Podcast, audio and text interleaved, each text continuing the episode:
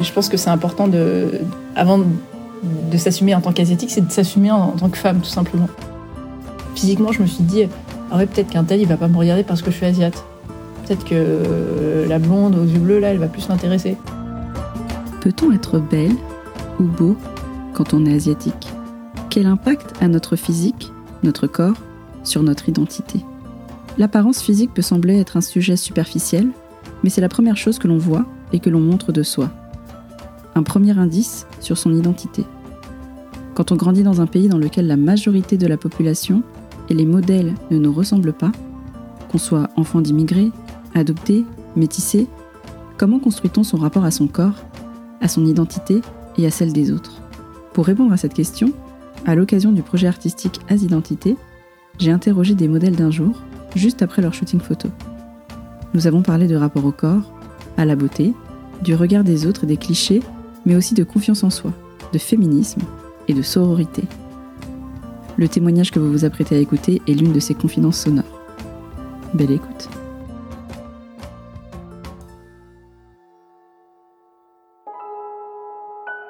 Dans cet épisode, Lin Lan, d'origine vietnamienne, évoque l'importance de la représentation, de la sororité asiatique et du féminisme dans l'acceptation de son corps et sa vision de la beauté. Je m'appelle Lin Dao, je suis journaliste à France Info, euh, la chaîne d'infos en continu de France Télévisions, et je suis française et aussi vietnamienne par mes deux parents. J'avais jamais vu de sorte de shooting comme ça. Et euh, je trouvais ça génial de se retrouver avec plein de meufs asiatiques. Je crois que j'ai jamais vu autant de meufs asiatiques de ma vie, de, plein d'horizons différents, de plein d'origines différentes. Et, ouais, ça m'a fait un petit frisson quand même de, voir tout le monde en tenue traditionnelle. Et je trouve que c'est super pour la représentation. C'est une super initiative. Et j'espère que ça va perdurer et qu'on va continuer à rester en contact. En fait, j'ai fait l'expérience de la sororité un petit peu euh, avant ce shooting. Euh, par plusieurs groupes auxquels j'appartiens, euh, les Banana Girls qui sont des nanas asiates et artistes, les Koi Girls qui sont des, nanas qui traînent autour de Julia Maid qui est la rédactrice en chef de Koi Magazine. Et à chacun de ces moments, je me sens hyper bien, je me sens dans mon élément comme un petit poisson dans l'eau. Et je me suis dit que cet événement, ce serait un méga événement de, sororité euh, entre femmes asiatiques et, franchement j'adore et je regrette pas du tout là c'était génial. Aujourd'hui je pense que je m'accepte euh, telle que je suis, c'est-à-dire que moi avant quand j'étais ado j'étais complexée à cause des magazines à la con, des magazines féminins, des injonctions à la, à la minceur, tout ça, tout ça, tout ça. Et maintenant euh, quand je dis que je me trouve trop grosse, c'est une blague en fait. Pour rigoler, que mon copain me fasse des compliments. J'ai un rapport qui est, qui est bon aujourd'hui. C'est vrai qu'avant, j'avais pu regretter de ne pas être asiatique. Euh, bah, enfin, je veux dire physiquement, hein, mm. mais pas, pas au niveau des origines et du capital culturel, ça c'est très très bien. Mais physiquement, je me suis dit, ah ouais, peut-être qu'un tel, il va pas me regarder parce que je suis asiate. Peut-être que euh, la blonde aux yeux bleus, là, elle va plus l'intéresser. et, et, en fait, aujourd'hui, je me dis, bah non, mais il faut tout pour faire un monde t'es asiate, c'est comme ça. Alors, faut juste euh, faire un rempart contre les fétichistes, ceux qui te prennent pas pour un être humain, mais qui te visent que parce que tu es asiate et qu'ils adorent ça. Euh, non, faut, enfin, je, c'est cool d'être accepté euh, tel qu'on est, et je me dis que, bah, voilà, pour être heureuse, il y a plus moche que moi, il y a plus belle que moi, c'est la vie. Tu t'acceptes tel que tu es, c'est comme ça. Enfin, moi, des fois, je trouve ça saoulant euh, d'être euh, différente et qu'on le remarque, euh, même si c'est pour faire un compliment, genre, oh, non, mais j'avais une copine au collège qui me disait, ah, mais les Asiatiques, elles ont trop la cote en ce moment. Mais ça veut dire quoi, ça? C'est comme si je te disais, ah, roux is the new tendance. Non, j'étais un peu saoulée. Et, je pense qu'il faut arriver à cet équilibre entre se, dénigrer, ne pas s'assumer en tant qu'asiatique et être super fier et en parler tout le temps et machin. Non, il faut juste être, être tranquille. Et, et c'est vrai qu'au départ, j'avais un petit peu de j'avais un petit peu envie de me saper comme, comme toutes les petites parisiennes, tu vois, en bleu marine et en, camel et en beige. tu vois? Et après, j'ai voyagé et, j'ai vu euh, les tenues traditionnelles, enfin, même la mode japonaise, la mode coréenne. Et je me suis dit, waouh, en fait, euh, mais même les modes qui non asiatiques, tu vois, le, wax, tout ça, enfin, tous les trucs méga colorés. Et je me suis dit, non, mais ça aussi, on peut carrément l'exploiter. On peut, on peut prendre cette mode euh, à notre avantage, quoi. Et se l'approprier un petit peu. Mais ouais, j'ose plus, en fait. Tu es une femme et tu es fière de l'être. Tu n'as pas envie de cacher ton corps. Euh, tu es comme tu es. Euh, avant, avant j'étais dans le jugement. Avant, j'étais, j'étais complexée. Je me disais, tiens, ces filles qui sont un peu sexy, ah, c'est des chagastes. non, mais Et, après, je me dis, mais non, mais tu peux être une fille, tu peux avoir envie de tout cacher, tu peux avoir envie de tout montrer, mais c'est ton corps.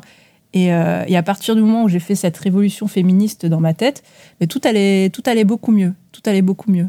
Avant de s'assumer en tant qu'asiatique, c'est de s'assumer en, tant que femme, tout simplement. Il n'y a, pas, a pas une seule manière universaliste d'être féministe. Euh, tu, tu peux être féministe en étant voilée, tu peux être féministe en ayant les cheveux lâchés. Euh, euh, peu importe, peu importe, c'est ce que je me dis.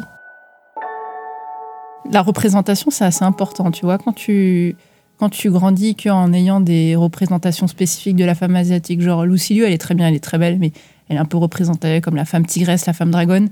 Voilà, quand tu commences finalement à avoir d'autres modèles, d'autres personnes, d'autres euh, nanas, bon, pas forcément asiatiques, mais comme Rihanna, Beyoncé, qui sont super fierce et qui ont qui n'ont pas besoin forcément d'être tout le temps dans l'ultra sexy. En fait, la personnalité, c'est important. En fait, on, demande vachement aux femmes d'être belles, tout est sur le physique, mais attends, construis d'abord ta personnalité. En fait, c'est ça qui est, qui est le, plus le plus important.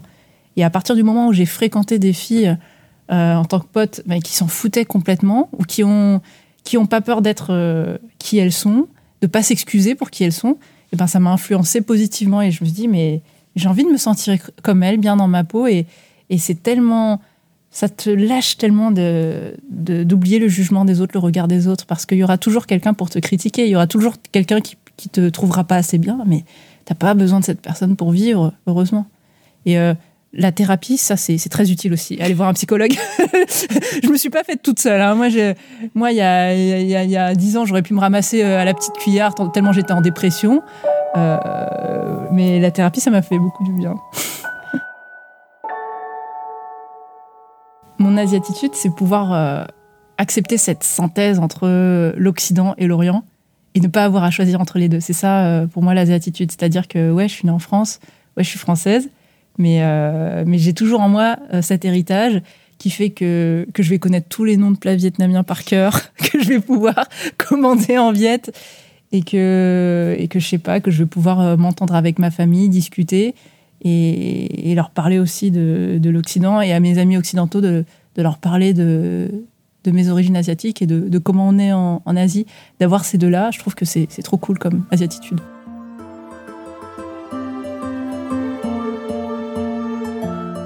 Vous venez d'écouter un épisode d'Asiatitude, le podcast qui met en lumière les questionnements, les talents et les cultures asiatiques en France.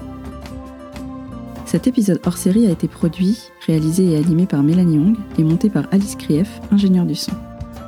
Si vous l'avez écouté jusqu'ici, vous l'avez peut-être apprécié, alors n'hésitez pas à le partager autour de vous, à nous écrire pour nous le dire, sur nos réseaux sociaux, par mail, en audio.